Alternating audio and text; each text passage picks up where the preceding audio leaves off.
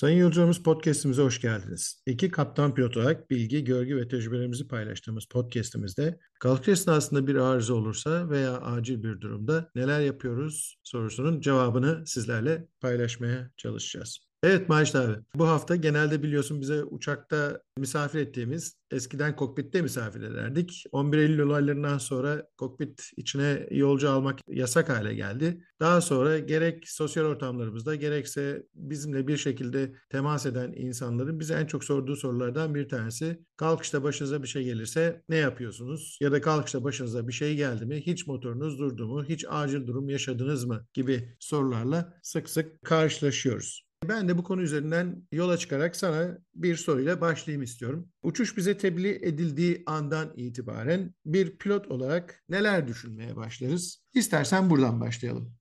Bülent'ciğim günaydın. Sen gene Asya'da bir yerlerdesin. Ben de Orta Doğu'da. Birbirimizle zaman farkını gene denkleştirebildik ve bu yayını yapıyoruz. Öncelikle herkese iyi günler. Bu arada soru çok çok güzel. Bunu çok hoşuma giden bir soruyla başlayalım. Ama bu arada geçtiğimiz iki hafta içerisinde bayrak taşıyıcı şirketimizin yaşadığı iki tane olay var. Biri Selanik'ten kalkışta, birisi de zannediyorum daha dün oldu iç hatlarda. Yolcunun yarattığı problemler. Okudun mu bu haberleri? Evet, hatta bir tanesi internet medyasına düştü. Çok hızlı düştü. Biliyorsun uçak içinde bir yolcu istenmeyen davranışlarda bulunmaya başladı. Kabin ekibinin kontrol ve kumanda etme yeteneğini ortadan kaldırmak amacıyla kabin ekibinin komutlarına uymadı. Uçak içinde rahatsız davranışlarda bulundu. Uyarılara uymadı ve ekip de önlem almak zorunda kaldı. Önlem alırken karşı koymaya devam eden yolcuyla ekip arasında çatışma çıktı ve bu çatışma istenmeyen noktalara vardı tabii. Uçak acil durum ilan ederek en kısa zamanda bir yere indi. İstanbul'dan zannediyorum Jakarta'ya giderken yolcunun son resimlerini görmek istemiyorum. Ben de aynı şekilde Selanik'ten kalkan uçakta da aynı olaylar oldu. Onlar da Selanik'e döndüler. Bu nedenle bizim havacılık güvenliği konusundaki podcast'imizi lütfen eğer dinlemediyseniz dinlemenizi tekrar öneriyorum. Havacılıkta bunlar her zaman olabiliyor.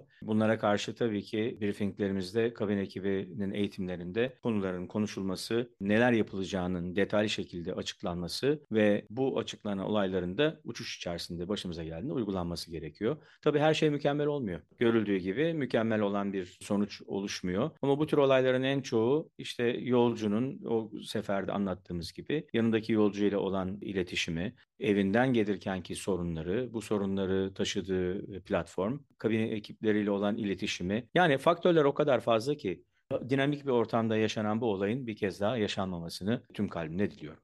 Şuna şöyle söyleyebilir miyiz abi? Biz uçuş ekipleri olarak bu tür olaylara hazırız. Bu tür olaylarda neler yapmamız gerektiğini çok iyi biliyoruz ve bunları devreye sokma konusunda tereddüt etmeyiz, şüphe etmeyiz ve bunun sonucu yolcuya mutlaka bir bedel olarak geri döner. Yolcu bu konuda asla uçuş ekiplerini test etmeye kalkmasın. Uçak kurallara mutlaka uymak zorunda. Uymazsa biz hazır olarak bekliyoruz. Onu söyleyebilir miyiz? Söyleyebiliriz tabii ki Bülent. Bunu bu şekilde değerlendirdikten sonra şimdi soruna gelelim. Bir uçuş tebliğ edildiğinde genel olarak uçuşlar bize haftalık ya da aylık programlar haline geliyor. Dolayısıyla önümüzdeki gerçekleşecek olan uçağın, uçuşumuzun hangi meydana gideceğimiz, hangi hava şartlarına gideceğimiz, uçak ağırlığı, yolcu platformu, yolcuda kaç tane yolcumuz var, uçacağımız birinci pilotun özellikleri, bütün bunlarla ilgili ön bilgimiz var. Benim yaptığım iş evde bir gün önceden eğer o meydana daha evvelden gitmediysem daha belki uçuş rotalarına bakıyorum. Artı hava durumuna bakıyorum. Gerek kalkış ve gerekse iniş meydanı. Tabii ki öncelik kalkış meydanında olduğu için kalkış meydanında beni kısıtlayan neler olabilir? Uçak ağırlığı, hava durumu, pistin kuru ya da ıslak olması, yan rüzgar, kalkıştan sonra başımıza gelebilecek olaylardaki hareket tarzım. Bunun için ön değerlendirmede artık işler çok daha kolay. Ben bu şirkete girdiğim zaman her şeyi manuel olarak yapıyorduk. Şimdi bir tablet ya da bilgisayar yardımıyla kalkış performanslarını tüm değerleriyle inişte dahil hesaplamak bir tuşla mümkün. O zaman bu işin affedersini yok. Aa ben buna hazır olmadım diye bir düşünceyle briefing odasına hiç gitme düşüncem olmadı. Bu ne demek? Ben planlı olan kalkış ağırlığını ve o günkü hava durumunu sisteme girerek kafamda bir ön düşünce oluşturuyorum. Ya benim kalkış ağırlığım bu. Bunun neticesinde kalkış performansım buna nasıl etkilenir? Hemen inmem gerektiği zaman da o pistin uzunluğuna rahatlıkla kullanmam mümkün mü? Hangi işlemleri yaparak yaklaşacağım? Dolayısıyla daha briefing odasına giderken gerek evde ya da gerekse seyahat sırasında şirkete bu işleri kafamda planlıyorum. Briefing odasına geldiğimde neredeyse yarıdan fazlası bölümü tamamlanmış oluyor. İlk başındaki planlamamı böyle söyleyeyim. Sen nasıl bir yol izliyorsun? Profesyonel anlamda bu söylediklerin aynı şekilde bütün pilotların kafasında aslında yaşadığı bir algoritmadan bahsediyorsun abi. Öyle ya da böyle. Hani açık renk, koyu renk ama sonuçta aynı renkte ilerlediğimiz bir süreçten bahsediyorsun. Uçuş bize tebliğ edildiği andan itibaren aslında pilotun kafasında o uçuş yaşanmaya başlar. Biz havacılar uçakların önünde olmak, uçağın önünde olma kavramını devreye sokarız ki bizim proaktif olma tarzımız ya da proaktif olmaya çalışmamızın önündeki ana mottolarımızdan bir tanesidir. Uçağın önünde olmak.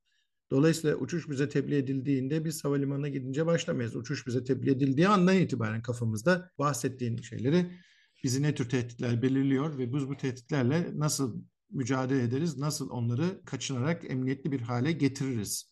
Uçağımızı bir noktadan bir noktaya emniyetle götürebilmek için diye biz de düşünmeye başlıyoruz. Tabii zaman ilerledikçe bu hazırlığın şekli kişiden kişiye değişebiliyor ya da operasyondan operasyona değişebiliyor olmakla birlikte aşağı yukarı aynı algoritmayı ben de yaşıyorum. Diğer pilotların da benzeri şeyleri yaşadığını düşünüyorum. Peki hemen küçük bir araya şey sokayım. Hala heyecanlanıyor muyuz uçuş bize tebliğ edildiğinde? İlk yıllardaki heyecanımız vardır ya. Ya Bülent ben sana daha belki podcastlerden anlattım. Ben her uçuşa bir düğüne gider gibi gidiyorum. Hala gidiyorum. Çok yorgun olsam da bu duyguyu hiç kaybetmedim. Dolayısıyla her uçuşun bir ritüeli var. O uçuşun hazırlığı daha belki podcastlerde de anlattım. Bir kere uçuşa saygı duymak lazım. Uçuşa saygısız gidemezsin. Bu önce kendine saygı sonra da mesleğine saygı ve yapacağın uçuştaki insanlara saygıyla devam eder. Dolayısıyla bu uçuşa hazırlık yaparken her uçuşun bir farklılığı var. Her dinamiği ayrı bir faaliyet sürdürüyoruz çünkü.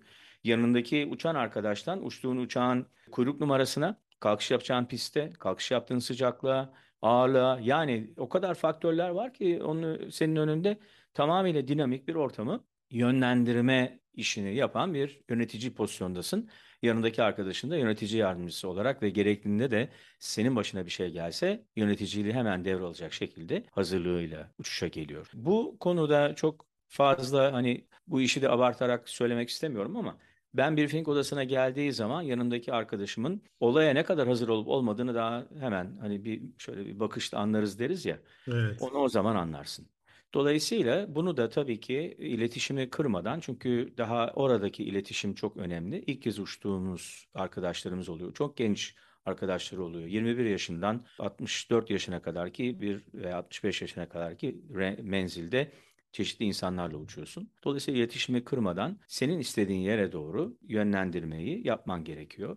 Onların bu konudaki eğer bir eksiği varsa briefing odasından çıkmadan tamamlayarak bu işi sürdürüyoruz. Neler konuşuyoruz briefing odasında Bülent? Bir kere neden briefingle başlıyoruz sorusuna bakmak lazım aslında. Havacılıkta olaylar briefingle başlar ve spesifik olarak olay bittikten sonra debriefing adını verdiğimiz yine briefingle biter.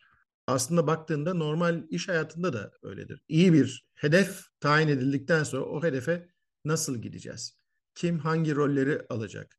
Kim ne durumda? Ne zaman ne yapacağız? Uçuşun hangi safhasında neler yapacağız? Bizi ne tür tehditler bekliyor? Bizi ne tür olaylar bekliyor? Nerelerde kim hangi rolleri üstlenecek gibi bir durumu değerlendiririz. İkincisi değerlendirdiğimiz bu duruma ilişkin nasıl görevleri paylaşacağız? Onu konuşuruz rotamızda, inişte kalkışta veya rotamızda uçuş esnasında meydana gelecek olaylarda nasıl davranacağız? Bize zaten öğretilmiş olan olayların kendi aramızdaki tekrar koordinasyonunu nasıl sağlayacağımızı farklı bir şey ifade ederiz.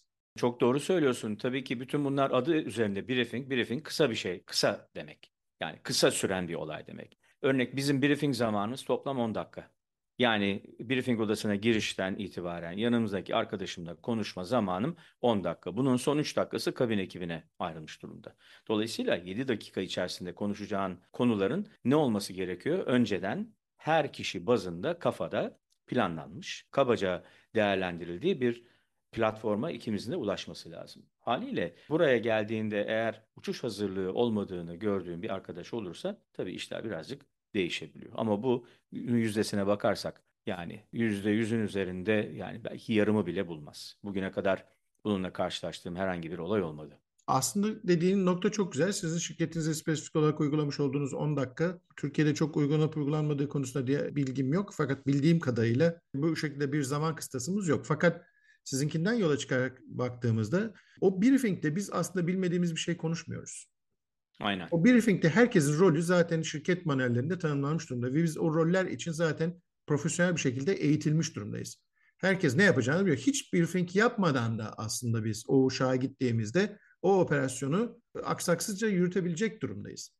Ama orada e, hem ekip üyeleri birbirini görmesi, birbirimiz hakkında bir fikir sahibi olmamız, operasyonun bilinenin dışında varsa özellikleri onlar üzerine konuşmamız, hava durumu ile ilgili konuşmamız gibi çok küçük kısa öz unsurları tekrar orada gözden geçirme fırsatı buluyoruz.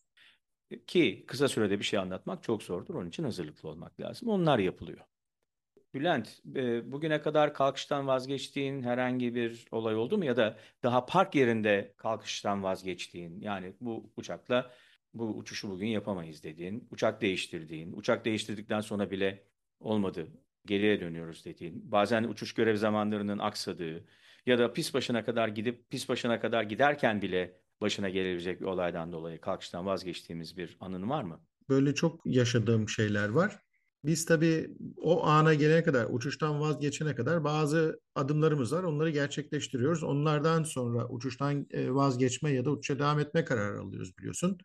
Karşılaştığımız arızayı elimizde manuellerimiz var. O manuellere bakarak uçağın uçup uçamayacağına karar veriyoruz ve uçağın uçup uçamadığına karar verdikten sonra da teknik destek arıyoruz. Teknik desteği bulabilirsek ilgili teknisyenler vasıtasıyla sorunu halletmeye çalışıyoruz. Sorun hallolmuyorsa o şekilde eğer kitap arızayla kalkılabileceğini söylüyorsa teknik manuellerimiz o şekilde kalkıyoruz. Benim de yaşadığım birkaç tane olay var tabii ki. Kimisi pis başından döndüğüm, kimisi daha pis başına gitmeden park sahasında yolcuları aldıktan sonra uçağın kapısını kapattıktan sonra uçuştan vazgeçtiğimiz birkaç tane olayımız oldu tabii. Bunlar kolay kararlar değil. Ne yapacağınızı biliyorsanız ne yaptığınızı biliyorsanız o zaman bu kararları almak gerçekten kolaylaşıyor. Ama ne yapacağınızı bilmediğiniz takdirde o zaman işte bu kararları almak gerçekten zorlaşmaya başlıyor. Çünkü uçak içinde atıyorum küçük gövdeli bir uçakta kabaca 180 tane yolcu uçak içinde arkada sabırsız bir şekilde uçağa binmişler ve istedikleri noktaya gitmek istiyorlar. Bir an önce gitmek istiyorlar. Kapalı bir kutu içindeler ve bir an önce gitmek istiyorlar ve siz onları o uçakta tutuyorsunuz. Tutarken diyorsunuz ki kusura bakmayın olmadı ineceğiz. Bütün operasyon etkileniyor. Öncesi sonrası bütün operasyon etkiliyor. Şirketin bütün operasyonunu etkileyen bir unsur oluyor. Bu kararı almak kolay değil ama bu kararı almak profesyonellik gerektiren bir durum. Sen ne diyorsun abi? Senin hatırladığın böyle yaşadığın anın var mı? Bülent tabii ki var. Hatta seninle beraber yaşadığımız bir anımız var. 2002 yılında Cezayir'de Pegasus için uçarken Hmm, Oradaki evet. Cezayir Hava Yolları için uçuyorduk. İlk iki yani ilk sektörü bitirdik. Alcerz'den bir zannediyorum Hasi Mesut'tu gittik geldik. Sonra da El Golea'ya gidecektik. Yakıtı aldık. Seninle beraber uçuyorduk. Ve Ramazan zamanıydı. Ramazan zamanıydı evet. Ramazan zamanıydı. Akşam üzeri saat 4-4.30 gibi o taksi yolundan bize verilmiş olan bağlantı yoluna dönmeye doğru hazırlanırken e, süratimiz de yaklaşık 10 knot civarı. Yani hemen hemen olabilecek en düşük taksi süratlerinden hızlı yürüyen, tanesi. Hızlı yürüyen insan sürati ya da koşan evet, insan sürati. E, sol tarafta çalışma yapıldığını gördük. Orada bir taksi yolunda onarım var bir de vinç vardı. Fakat vinç bizden uzakta yani o taksi yolunun hiçbir şekilde bizi etkilediği bir yerde değildi. Ben bir anda sol tarafta büyük bir gürültüyle beraber bir sarsıntıyı ikimiz de hissettik. Evet. Ben o anda düşündüğüm olay uçakta bir bomba patladı ya da uçakta bir bölüm patladı şeklinde o derece yüksekti. Anında durduk, park frenlerini devreye koyduk ve hemen amiri aradık ne olduğunu öğrenmeye. Kaptanım sol taraftan bir vinç çarptı bize dedi kanadın oraya. Sol motoru durdurduğumuzu hatırlıyorum. Kuleye söyledik böyle böyle başımıza bir iş geldi diye. APU'yu çalıştırdık. Sağ motoru da durdurduk. Ne tür bir hasar var onu bilmiyoruz. Kanada çarpmış bir vinç. Yakıt dolu kanat. Şansımız gerçekten çok fazlaydı. O vinçin motorlara doğru yani motora doğru geldiğini ve o hızla çarptığını düşünseydik herhalde orada infilak ederdik. Tabii ki durdurduk uçağımızı, yolcuya anons yaptık. Senin Fransızca bilgin de vardı. Sen Fransızca da bir anons yaptın. Onu hatırlıyorum. Ve yolcuyu uçakta tuttuk. Herhangi bir sıkıntı yok çünkü hemen bir aşağı iniş merdiveni geldi baktığımız zaman kanat ucunun bu vinç tarafından parçalanmış olduğunu gördük. Uçak da çok yeni bir 737-800 çok en yeni. son modeliydi evet. Evet hatta kuyruk numarasını bile hatırlıyorum. Alpa APV, Alpa Papa Victor çok enteresandı. Tabii adamın sonra benim gördüğüm daha doğrusu uçağı durdurduğumda bir adamın koşarak tarlaya doğru kaçtığını gördüm. O vinç operatörüymüş meğerse. Adamın maalesef Ramazan zamanı herhalde oruçta tutuyordu. Akşamın o saatinde yoğun bir sıcaklıkta, yoğun bir çalışma ortamında hiç bakmadan geriye doğru vincini hareket ettirerek bizim kanadımıza çarptığı bir olaydı. Yolcuyu tahliye ettik, raporlar tutuldu, fren izleri. O zaman ilk kez, o zaman yanımızda tabii fotoğraf makinesi de yok.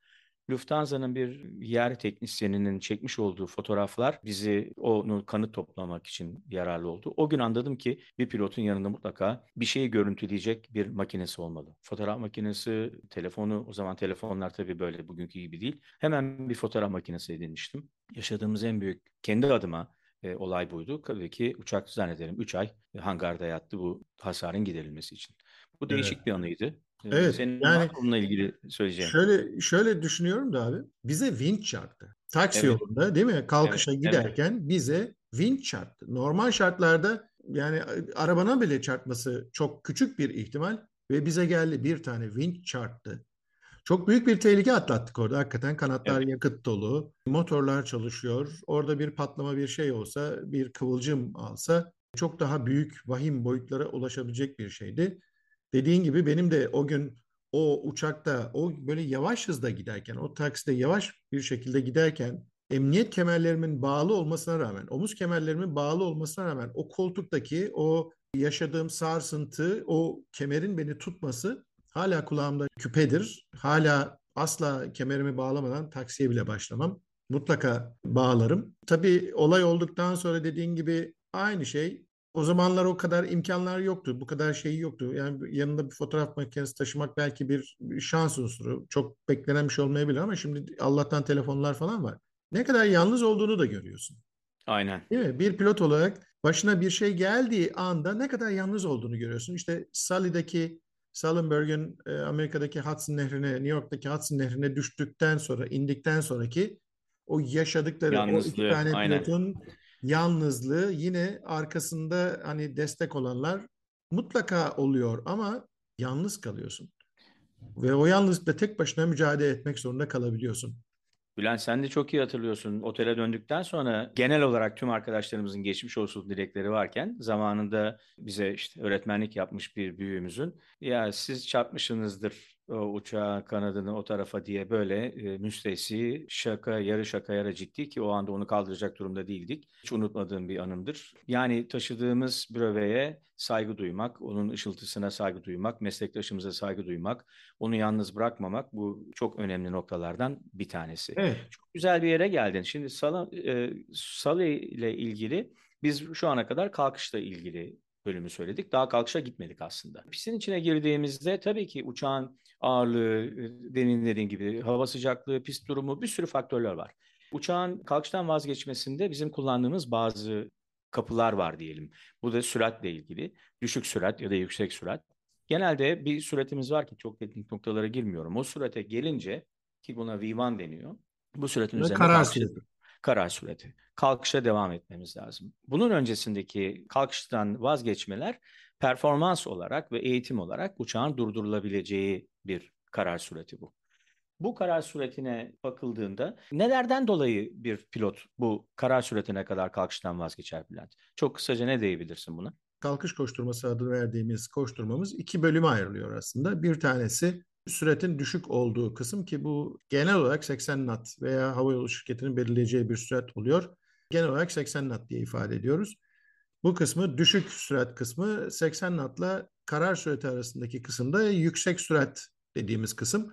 Düşük süratli kısımda meydana gelecek olan her türlü ikaz için abort edebiliyoruz. Yani kalkıştan vazgeçebiliyoruz. Bu emniyetli olarak düşünebildiğimiz, düşündüğümüz kısım. uçağa tekerleklerine zarar vermiyoruz veya ne bileyim uçak kontrol altında kalabiliyor. Tutmak kolay oluyor. Burada sana hemen bir istatistik bilgi vereyim. Hı hı. Bu düşük sürat rejiminde yapılan kalkıştan vazgeçmeleri ki 80 knot altında %75'i hiçbir olay, küçücük bir hasar dahi olmadan tamamlanmış bu zamana kadar. Ama 120 atın üzerinde de bu oran %2, %3'ler civarında. Sadece böyle bir bilgi vereyim dedim. Devam edelim. Evet, 80 knotla yüksek sürat rejimine girdiğimiz 80 knottan sonraki karar süratine kadar olan kısımda da major failure olarak adlandırdığımız ana arızalar işte yangındı, motor kaybıydı, pistin içine başka bir araç veya bir şey girmesi gibi windshield olarak adlandırdığımız çok tehlikeli hava olayları gibi böyle çok kritik unsurlar için sadece abort etmeyi düşünürüz ki yüksek süratte abort etmek senin de belirttiğin gibi risk faktörünü arttırmaya başlıyor. Uçak içinde düşünsenize mesela sen dünyanın büyük uçaklarından bir tanesinde uçuyorsun abi. Bir Boeing 777 777 olarak adlandırılan uçak maksimum ağırlığı kaç ton? 351 ton. 351 ton. 350 tonluk uçağı sürati sıfırdan yaklaşık olarak 150-160 knotlara kadar koşturuyorsunuz ve oralarda durma kararı veriyorsunuz. Dolayısıyla o 350 tonun yarattığı momenti yöneteceksiniz ve durduracaksınız. Uçağın bütün sistemlerini limitlerinde kullanıyorsunuz ve bu limitler tabii ki bir takım tehditler oluşturuyor. İşte geçenlerde Türkiye'de oldu biliyorsun. Yine havayolumuzun, Türk Hava Yolları'nın uçağı Hatay'da zannediyorum lastik patlattı. E, çünkü durmak çok büyük bir enerjinin bir anda absorbe edilmesi gerekiyor. Tekerlekler tarafından ve fren sistemi tarafından bunun yarattığı bir tehdit var. Düzeltiyorum hani o inişte oldu gerçi o yaşanan olay inişte oldu fakat kalkışta bu tür aslında bizim beklediğimiz bu olay beklediğimiz olaylardan bir tanesi. Yüksek süratli abortlarımızda tekerleklerin ve fren sisteminin uçağın ısınmasından dolayı tekerleklerin patlayabileceğini, uçaktan ayrılabileceğini, bunun etkisiyle yangın çıkabileceğini bütün bunlar beklediğimiz unsurlardan bir tanesi. Biz buna karşı hazırlıklıyız. Bu arada gene hemen sana bir destek olmak maksadında söyleyeyim. Yüksek süratli rejimine girdiğimiz yerdeki kalkıştan vazgeçmelerin %55'i eğer kalkışa devam etseydik sorunsuz bir inişle bitebilecek bir kalkıştan vazgeçme olayı olabilirmiş. Bunun da bu kayıtları da nereden aldığımı sana söyleyeyim. Boeing'in 31 Ekim 2020 e, tarihli bir raporu var. Bu raporda çok detaylı şekilde anlatılmış. Hani küçük küçük girdiler yapıyorum rakamlarla hı hı. kimseyi sıkmak istemem. Ama bunun çok iyi kararının verilmesi lazım. Evet. O yüzden biz bazen mesela arızayla da kalkmayı düşünürüz. Değil mi? Yüksek süratte durdurmak yerine yüksek süratte e, kalkışa devam edip ondan sonra gelip bir meydan turu atarak dediğimiz en kısa zamanda 15-20 dakika içinde gelip inebileceğimiz uçak ağırlığına bağlı olarak tabii duruma bağlı olarak kararı aldığımız zamanlar da olur. Daha emniyetli olduğunu düşündüğümüz için. Aynen. Mesela bir lastik patlamasının yüksek süratte olduğunda o anda kalkıştan vazgeçmenin yaratacağı tehlike bu lastik patlamış lastikle kalktıktan sonra geriye iniş ağırlığını azaltmış, iniş süratinin düşük olduğu, her şeyin kontrol altında olduğu bir duruma göre çok, daha fazla problem yaratabiliyor. Bununla ilgili kalkışın bu bölümünden sonra hemen kalkıştan sonra başımıza gelebilecek ya da tam en kritik nokta nedir kalkış sırasında? Burnu kaldırmaya başladığımız yerde oluşabilecek bir motor arızası. Evet. Ya da kalkıştan hemen sonra e, henüz daha iniş takımlarını aldık. Bütün performanslar kalkış sırasında başımıza gelecek bir arızada önümüzdeki bir engelin 35 fit yani yaklaşık 12-13 metre üstünden geçebilecek şekilde. O da hava kuruysa. O da hava kuruysa. O zaman şöyle bir yöntem yapıyoruz biliyorsun. Bu karar süretini geriye çekiyoruz. Yani her halükarda o engelin üzerinden 12-13 metreden geçecek gibi planlama yapıyoruz. Burada önemli bir nokta var uçağın ağırlığı kalkış performansını çok etkilediği gibi tırmanma derecesini de etkiliyor. Sıcaklık, soğukluk, o anda hemen kalkar kalkmaz girdiğin bir yağış durumu, bulutluluk veya kar fırtınası bütün bunlar karar etkiliyor. Örnek, kalkan uçağa çarpan bir kuş. İşte şimdi gelelim Hudson Nehri'ne inişe. Sulenberg'in biraz evvel bahsettiğin. Yani bu olay 15 Ocak 2009 Hudson Nehri'ne iniş. Nereden kalkıyorlar? LaGuardia'dan kalkacaklar ve Gidiş meydanı da Seattle. Kalktıktan hemen sonra her iki motora da kuşlar giriyor. Bir pilot için yaşanması en kötü unsurlardan bir tanesi değil mi abi? En şanssız Aynen. anlardan bir tanesi. Aynen. Hava kuvvetlerinde F-4 uçağında yaşanılan bir olay var. Son yaklaşmada uçağın her iki motoruna da giren kuşlar pilotların atlamasına neden oldu. Maalesef her ikisinin de beli kırıldı. 6 ay alçıda kaldılar. Ama çok ilginç bir şey oldu. Uçak bu pilotların atlamasından sonra iniş konfigürasyonunda olduğu için gitti pistin ortasına bir yere indi. Oradan kenara çıktı. Motorlar durmuş olduğu için zaten bir hasar olmadı. Yaklaşık iki aylık bakımdan sonra uçak tekrar uçtu. Onun üzerine bir bröve çizdirmişti o zamanki üst komutanı. Ben de o uçaktan nedense çok nefret etmiştim. Uçağın bir kabahati yoktu ama yani atlayan iki pilotun sonunda hayatının kurtulması ve o uçağın oraya inmesini o zamanki üst komutanı öyle değerlendirmişti. Hiç de tasvip etmediğim bir durumdu. Çok ilginçtir Bülent. 6 ay sonra o uçak tekrar atış sahasına bir göreve giderken gene kuş çarptı. Pilotlar gene atladı ama bu sefer tabii uçak e, kırıldı. Yani kuş çarpması o kadar önemli bir nokta ki hayatımızı etkileyebilecek. İşte gelelim şimdi Sulenberg'e. Seni dinliyorum. Ve her meydanda değil mi kuş çarpması bizim Acayip. için çok büyük bir tehdit olduğu için her meydanda kuş çarpmasına yani kuşların bize tehdit oluşturmaması için tedbirler alınır. Kuş hareketleri incelenir. Kuşlar orada yuva yapmasın diye tedbirler alınır. Kuşların orada toplanmasını önleyecek şekilde ses sistemleri ya da sonar sistemleri kuruluyor. Patlayıcılar. Patlayıcı, ses bombası, ses e, çıkartan şeyler avcılar olabiliyor.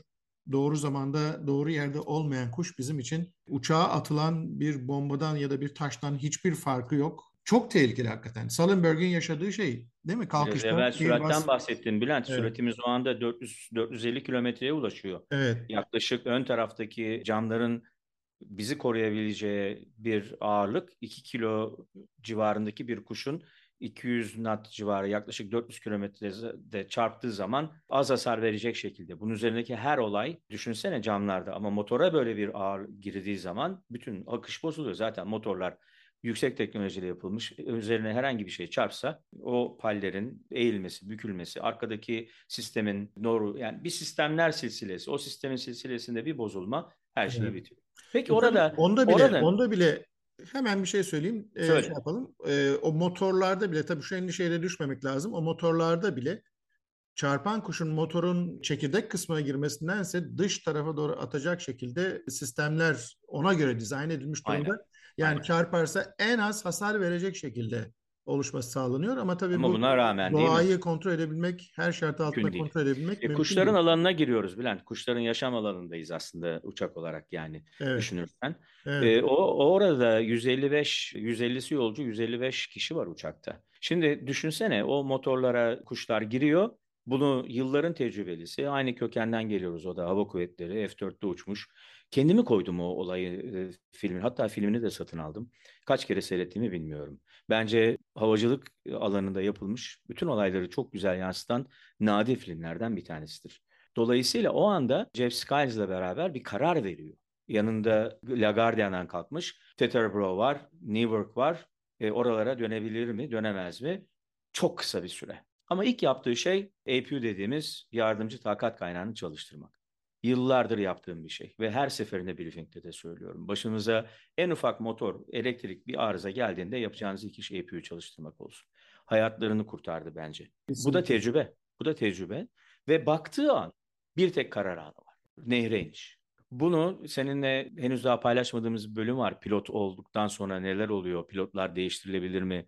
Podcast'imizin bir kısmı daha var kısa bir süreli. Belki onda gene değineceğiz. Bunu ancak bir insanın, hakikaten eğitimli bir insanın verebileceği bir karar bu anda. Ve sonuç sadece 100 kişinin çok küçük sıyrıklarla kurtulduğu bir mucize.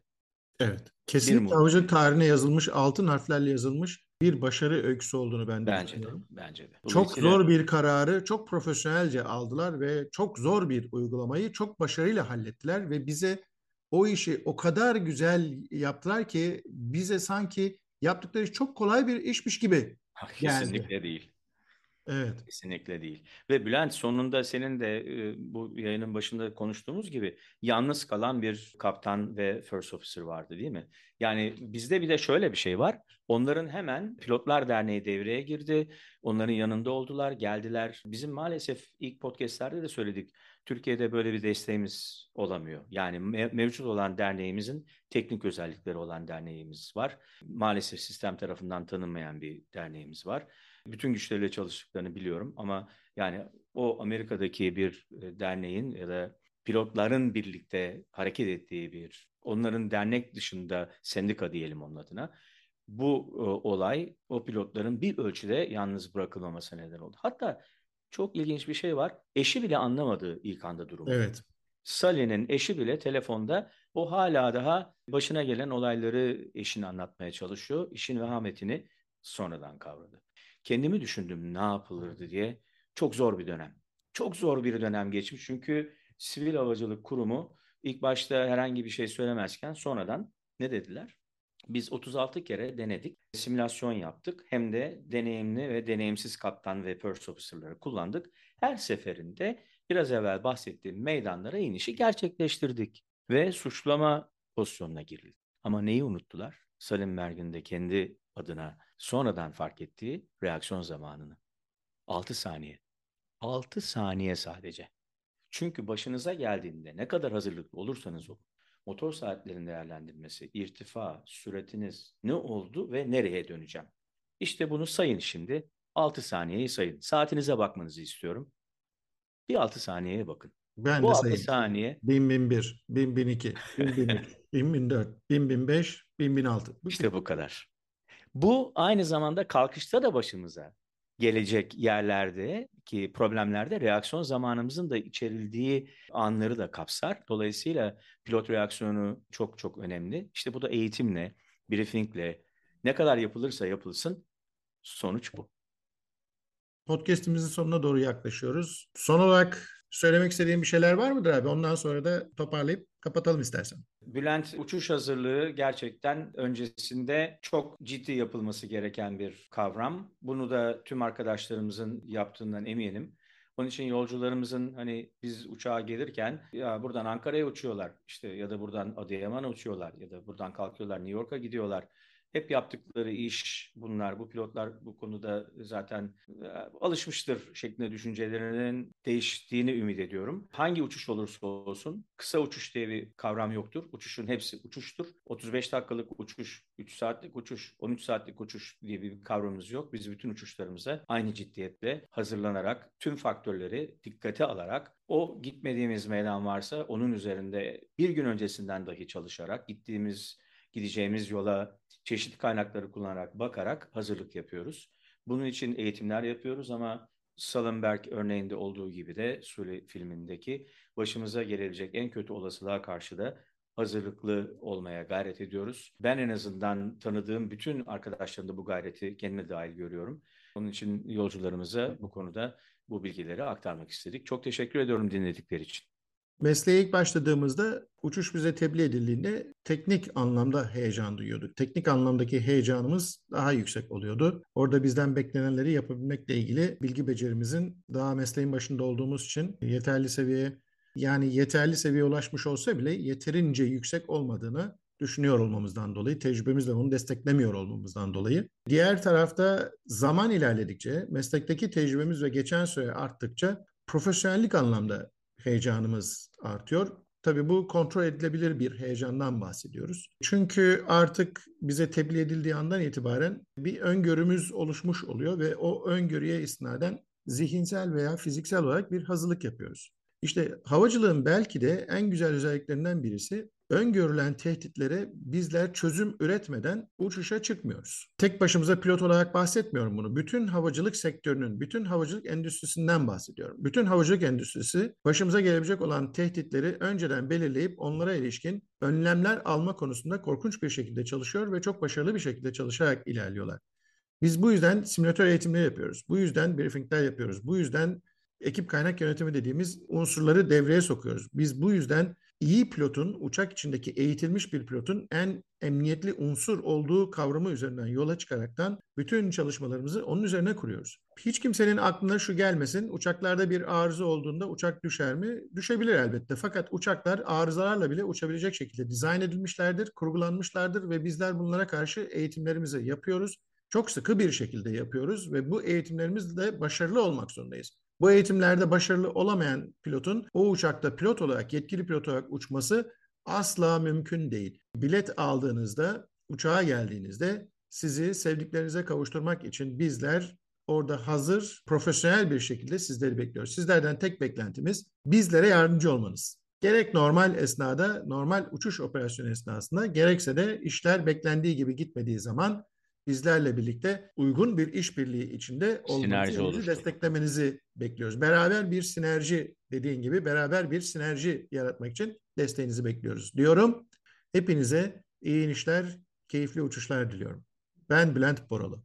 Ben Maaş Özel. Hepinize iyi günler diliyorum.